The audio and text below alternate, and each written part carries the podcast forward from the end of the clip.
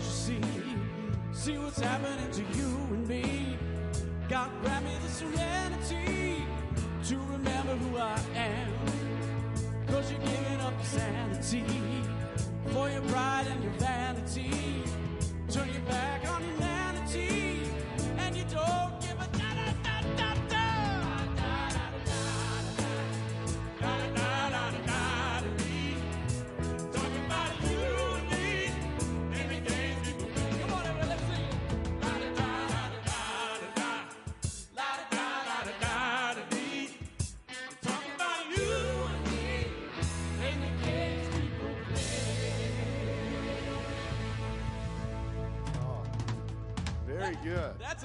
Special. Yes, that's, that was a request from me. Uh, 1969, old Joe South. That was beautiful. You guys did it great. I love those lyrics, and uh, kind of fitting for today's message. But you guys just uh, just blessed me, and I love that song. You did a great job. Oh, don't say that. I, I might need you to carry me off of here. My back hurts. My knees getting better. My wife's putting me through a tune-up. I feel like I'm getting my oil changed. I I got two new hearing aids, one in the right ear, one on the left, and uh, back's hurting me, knee's been replaced, and I'm just singing glory hallelujah, right? So anyway, it's a privilege to be up here and see everybody. It's getting cooler. Fall's here. Today's a good example of what happens when it gets a little cooler. But I'm blessed to be here today to speak to you. Pastor Scott and Pastor Claire have been uh, teaching us out of the book of Acts, and they uh, have chosen this series to emphasize the preaching of the gospel throughout the world by acts of love, healing, faith, forgiveness, and truth, in spite of the times of uncertainty. I think I said that last time that I spoke. Um, we all know that it's a different kind of time uh, right now. 2020 has been. And uh, what I love about um, Pastor Claire and Pastor Scott is their emphasis is, has been and always will be that Jesus Christ is the Lord and Savior of the world. He's the Son of Man, and He is the Son of God. And I am blessed that we have pastors that make sure we know that firsthand. Amen.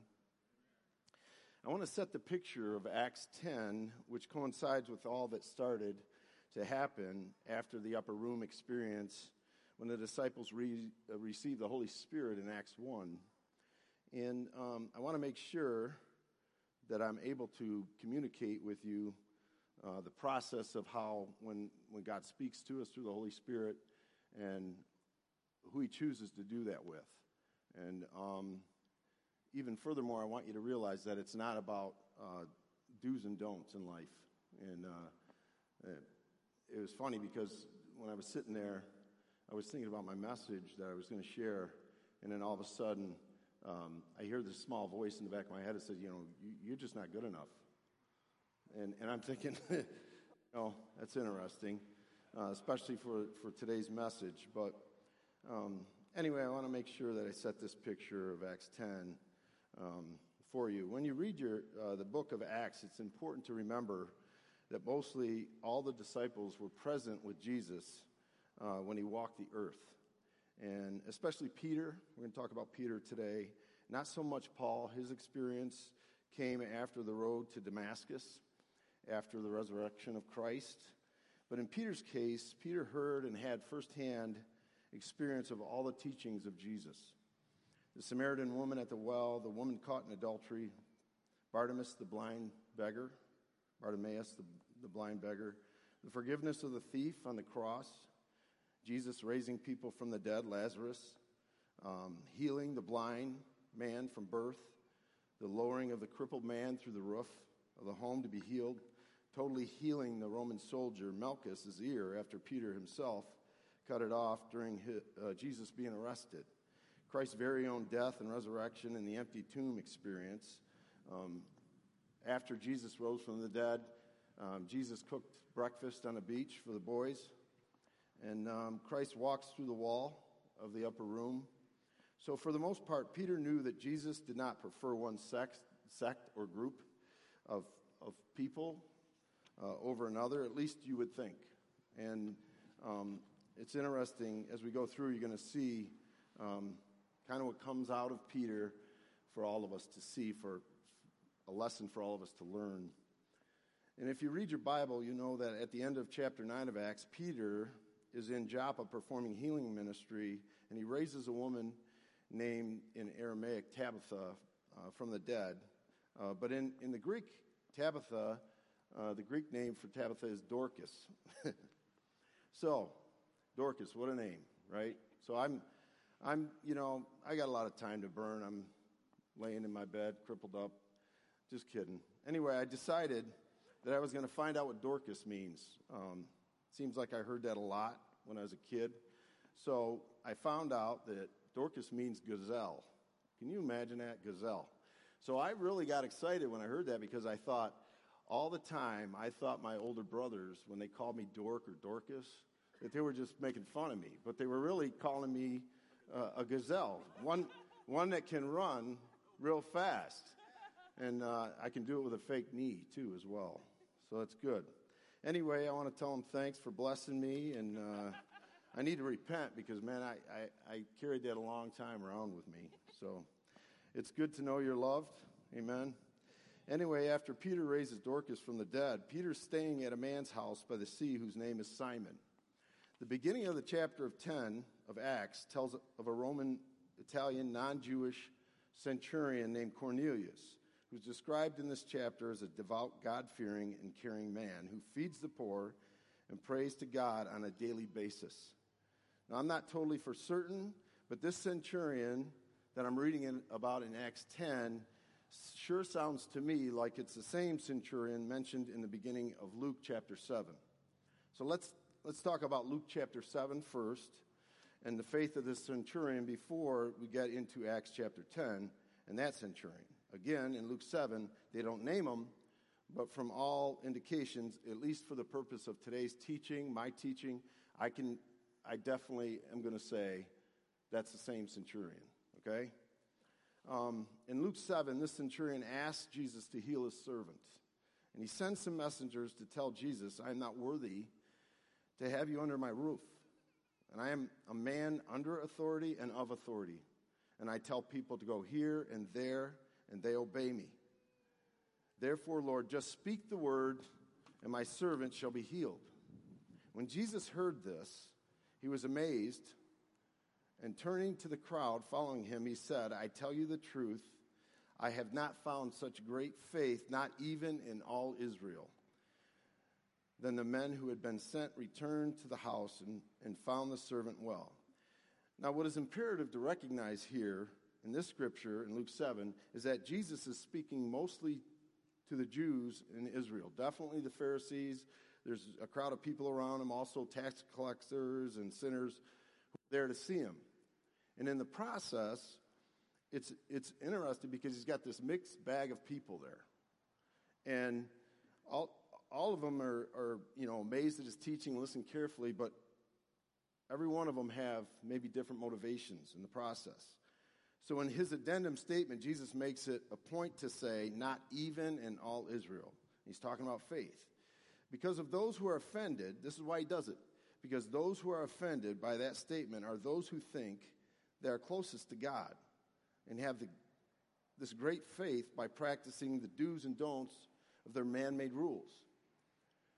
So Jesus is saying that the greatest person, this is what Jesus is really saying, the greatest person of faith, these persons are not the rule followers who judge those who don't fit the bill, but those who totally rely on God of all creation and those who have nothing but total belief in the one who can pay the bill. Amen? He's trying to tell them that it's through faith and belief, it's not by doing something. In this case, a, a Gentile Roman centurion, a Gentile, possibly named Cornelius, the one who's mentioned in, in Acts 10. He doesn't say his name in Luke 7, like I said, but obviously he is one who cares and loves everyone, even his servants, with no prejudice. It appears that he truly trusts, loves, fears and honors God with all his heart. He fully believes and has the faith that Jesus is the God who heals. He would have never asked Jesus to heal his servant if he didn't believe it. If you know anything about a centurion Roman uh, army and a centurion who serves in the Roman army. They serve as a single commander of about 80 or more soldiers that work as peacekeepers of the people ruled over by Rome, much like the modern day police officers. As well, they also served as warriors and soldiers, and they ran units with the same amount of people involved for the military, so that if the Roman rulership was attacked by any other countries or kingdoms, much like our military today, they would become a military force. Knowing now what a centurion was, it is correct to conclude that Cornelius had lived his life with a great understanding of what the rules and regulations and laws of the Roman government were, how they worked, and how they were enforced. He certainly understood all the facets of the Jewish law because the Roman government ruled the Jewish people, right? So we easily assume he was highly knowledgeable of the Jewish law and Jewish people's religious rules and traditions as well as their social etiquette. Obviously, he, if he did not, he wouldn't be in that position, correct? He wouldn't be leading and being a commander over the Roman soldiers in Caesarea, at least 80 of them. What is interesting here is Cornelius was a Gentile, a Roman Italian by birth, considered to be unclean or dirty, and he never and never to be loved by God or good enough for God. This belief would be according to the Jewish law and the Jewish believers, especially the teachers, the so called experts of the law, and the Pharisees and high priests. However, based on this particular scripture passage, as well as others, Cornelius was very wise, humble, giving, loving person to everyone, no matter a Jew or Gentile, a citizen or a servant. He was an excellent leader of his community and troops. He feared God with reverence. The Bible says the Jewish people admired him, and he commanded their respect because he cared for them. I believe these are some of the reasons God chose Cornelius for this particular truth to be shown about God's character of loving all and cleansing all in chapter 12 or 10 of Acts, excuse me. Now in chapter 10 of Acts it states that Cornelius again, most likely the same guy that I just read to you about in Luke 7, okay? He's praying one day, and it's around 3 p.m., and an angel visits him and tells him to go to Joppa and find a man named Simon, also called Peter, who is staying at Simon the tanner's house by the sea. So, without question, Cornelius, not doubting what he had just experienced, seen, and heard from the angel's visit, immediately sends for two of his servants and a soldier, and he tells them what just happened to him. And then he tells them, I want you to go to Peter in Joppa. We must hear what he has to say. Verse 9. About noon the following day, as they were on, they being the two servants and the soldier, were on their way or their journey and approaching the city, Peter went up while he was in Joppa at Simon's house, went up on the roof to pray. He became hungry and wanted something to eat. And while the meal was being prepared, he fell into a trance. He saw heaven opened and something like a large sheet being led down to earth by its four corners. It's contained all kinds of four footed animals, as well as reptiles and birds. And then a voice told him, Get up, Peter, kill it and eat it. Surely not, Lord, Peter replied. I've never eaten anything impure or unclean. The voice spoke to him a second time Do not call anything impure that God has made clean. This happened three times, and immediately the sheet was taken back to heaven. Now let's stop right there for a minute, okay? Now I'm not picking on Peter, but doesn't this sound familiar for Peter? For example, when Jesus is washing the disciples' feet, and Peter quickly says to Jesus, You're not washing my feet, Lord. And Jesus explains to him that he's making them clean. And then Peter humbly recants to Jesus and says, not just my feet, Lord, but my head and my hands also. Again, in Matthew, um, when Peter says, I would never deny you, Lord. And Jesus says, Peter, by the time cock crows, you have you will have denied me three times.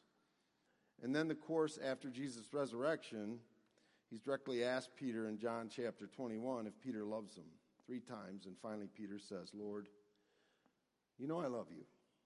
You know all things then feed my sheep. So, my point being this Peter is learning throughout his lifetime, like you and me, that God loves him and all of us, not by what we do or not what we don't do, but because he's made us clean. And that he is he has no favorites. We're all his favorites. Jesus loves Peter and all of us. And if we're still getting hung up on being a good little disciple that follows all the rules, we cannot possibly be that perfect person, nor will our neighbor. And as you will see after all of our faithful years of love and service to God, we will, like Peter, sometimes doubt when God clearly reveals a truth about himself or a truth about ourselves to us. When he clearly speaks to us and visits us, we still sometimes don't get it. Or at least, like Peter, until it is confirmed by, most likely in our own eyes, a person that we may consciously or unconsciously believe is less than us or doesn't measure up to our standards. I'm not really quite sure how we have come to this place today. Did it come by the way of how we have been raised or our broken religious biasness or our ethnic, racial, socioeconomic prejudices? I'm not sure. But I do know that it is God's loving grace and re- revelation of love through His Holy Spirit which leads us to repentance and wisdom.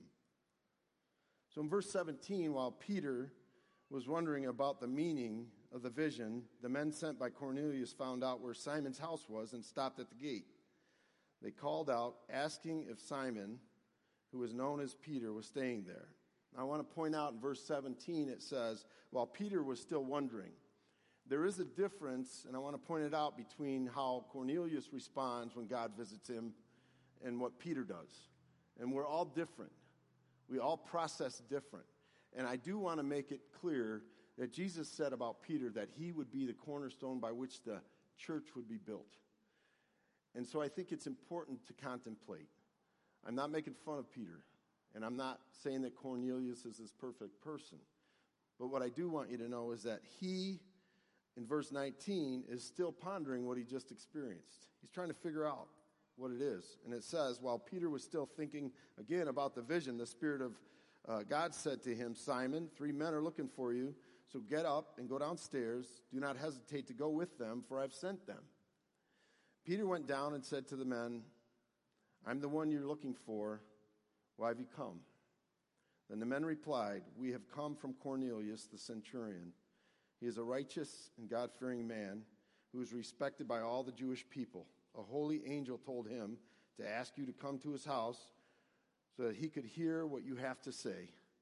Then Peter invited the men into the house to be his guests. I like Peter. He's inviting people into Simon the tanner's house. So Simon's the one's got to feed these guys while they're staying overnight. So, this is where I find the scripture so insightful, and all of us can learn so much from Cornelius today. I believe that the vision that Peter receives is not for Cornelius himself, per se. I truly believe that Cornelius already knew this truth about God. I don't necessarily believe he knew that exact message that Peter received, but he knew the principal fact that God made everyone clean who believes and loves him. He obviously possessed the Holy Spirit he knew that God loved everyone through relationship, and it was never about a set of rules or the, fa- uh, the failing in those following all those sets of rules. It just wasn't for him. He experienced Jesus' love through healing of his very own servant in Luke chapter 7. I believe the message was for the Jewish people who so loved Cornelius in Caesarea and all the Jews, including Peter and his entourage in, jo- in, in Joppa, even those who struggled with the rules and regulations of their Jewish faith having been taught the belief from a very young age that those who were not Jewish were unclean, unholy, and basically less than. And I believe that message is for us today. I believe that based on Cornelius' way of life, his family, he truly understood without question that he was clean as well as any human being, despite their color, their race, their religion, or their deeds. To him, all people are loved and valued by God. He did not even question when God spoke to him through an angel. His practice of good deeds and alms to the poor, regardless of whether they were Jews or Gentiles, was a testament of his love for God and his love for people. Cornelius was chosen to invite Peter to his house to share Peter's vision because Cornelius was moved by love and relationship with God, not by rules, regulations, and law. This entire obedience without question and faith, without doubt by Cornelius makes me believe, again, that he is the centurion in Luke 7. Peter goes to Cornelius' house. Cornelius falls immediately at Peter's feet with honor. He's honored that Peter would come to his house. Peter tells him, Hey, man, get up. I'm a mere man myself. I just got this vision and this huge revelation that God loves everybody and everything God has made clean is clean. Now, Peter had walked almost, he, he walked almost every day with Jesus in his last two years of ministry. And it's amazing that he can say, hey, I just got this revelation that people are clean and what God makes clean are clean they're clean. It's amazing. And while talking with him, with Cornelius, Peter went inside and found a large gathering of people. It would have been Cornelius's people, Jews and Gentiles, right? People of his family, his faith. And he said to them, You are all aware, well aware, that it's against our law for a Jew to associate with a visit with or visit a Gentile at his home or anywhere else. But God has shown me that I should not call anyone impure or unclean. This is Peter. I'm going to repeat this. But God has shown me that I should not call anyone impure or unclean. So when I was sent for, I came without raising any objection. May I ask why you sent for me? Cornelius answered, Three days ago, I was in my house praying at this hour at three in the afternoon. Suddenly, a man in shining clothes stood before me and said, Cornelius, God has heard your prayer and remembered your gifts to the poor. Send to Joppa for Simon, who is called Peter. He is a guest in the home of Simon the tanner who lives by the sea. So I sent for you immediately, and it was good for you to come. Now we are all here in the presence of God to listen to everything the Lord has commanded you to tell us. And Peter began to speak, and he said, I now realize how true it is that God does not show favoritism. This is Peter. But accepts from every nation the one who fears him and does what is right. It is not about what religious sect or group you are, what nationality you are, what color you are, how many rules you keep or don't keep. It is totally about your faith and belief in Jesus Christ and your reverent love for Him and all people. Through Christ's birth and His sinless life, His suffering, death, and His resurrection, God Himself makes you clean and me clean. That is a fact. You are clean by his love and his forgiveness, not through being able to keep any rules or regulations of the law. You will fail. This is the wisdom of God, the real truth, which is proven to be real in every true disciple of Jesus Christ. Their fruits follow them. People know you belong to Christ by your love, not by being a perfect rule follower. And how about us today? Today's generation, today's people. Maybe you're like Peter, who's experienced at firsthand relationship with Jesus for most of your life. And maybe you need to realize that you should never call anyone impure or unclean, and that God doesn't show favoritism.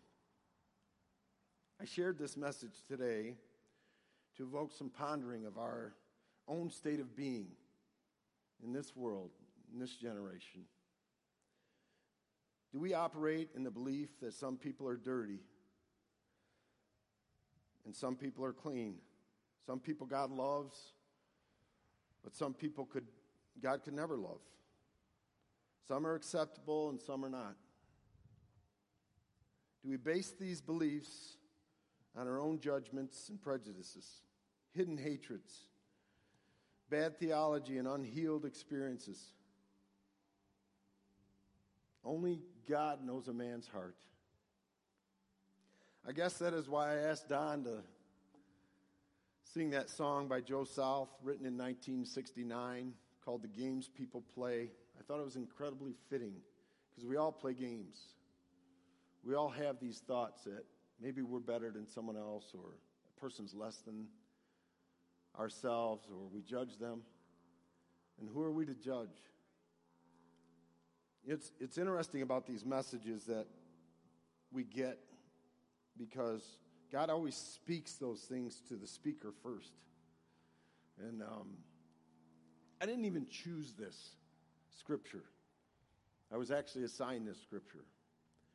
And uh, there's no doubt in my mind that it's the goodness of God and the loving kindness of God that leads us to repentance. And the reason why God places the gospel in front of us is so that we can see our reflection through the eyes of mercy and grace and forgiveness, to see ourselves as God sees us. So you might be one of these people. I know I am, much like Peter was at times and have been. And God for, forbid I, I'll do it again. I'll judge someone. I'll look at him and I'll judge him. So I would encourage you to know that God loves you. And you will never be perfect enough. None of us will. But for, for, for all of us, we need to know that it's the precious blood of Jesus Christ that cleanses us. And He created us and He loves us. So there is no shame in sin, there is no condemnation in sin. There's love and forgiveness when you ask God to forgive you. And if you've sinned against someone today, you need to ask for repentance. And for those things that you don't even know you've done. I do too. So I bless you today, right? I'm going to leave you with this. God's love and wisdom reproduces itself in man, which always satisfies. It always sees things in truth and humility and gives life through grace, mercy, forgiveness, and love. Love fulfills all the requirements of the law. It covers a multitude of sin, and love wins every time. It covers anything we've done to everyone we've ever done it to. No matter if you're John the Baptist or Sean Lowridge the sinner, love is described in and by its disciples. And wisdom is proved right by all her children. What God has made clean is clean. Amen? Amen. Amen. Bless you guys. Amen. Sean, before we send everybody out singing of uh, singing of the love of God forever, will you bless everybody yes. in, in, the lens of the love of God, the lens of love through the Scripture and through life and through the law? It's love, and yes. bless everybody. Yes. Therefore, my friends, today's word is a reminder to all of us that you are made clean and your neighbors are made clean by God's love through his Son, Jesus Christ. His innocent shed blood and nothing else. What God has made clean is clean. Whether you are a Jew or a Gentile, whether you are a saint or a sinner, he loves you. So, therefore, today, receive the word of God into your soul into your spirit, And go in peace. And may God keep you and protect you. And may He shine His light upon you. Bless you all. And have a great week. Bless you guys.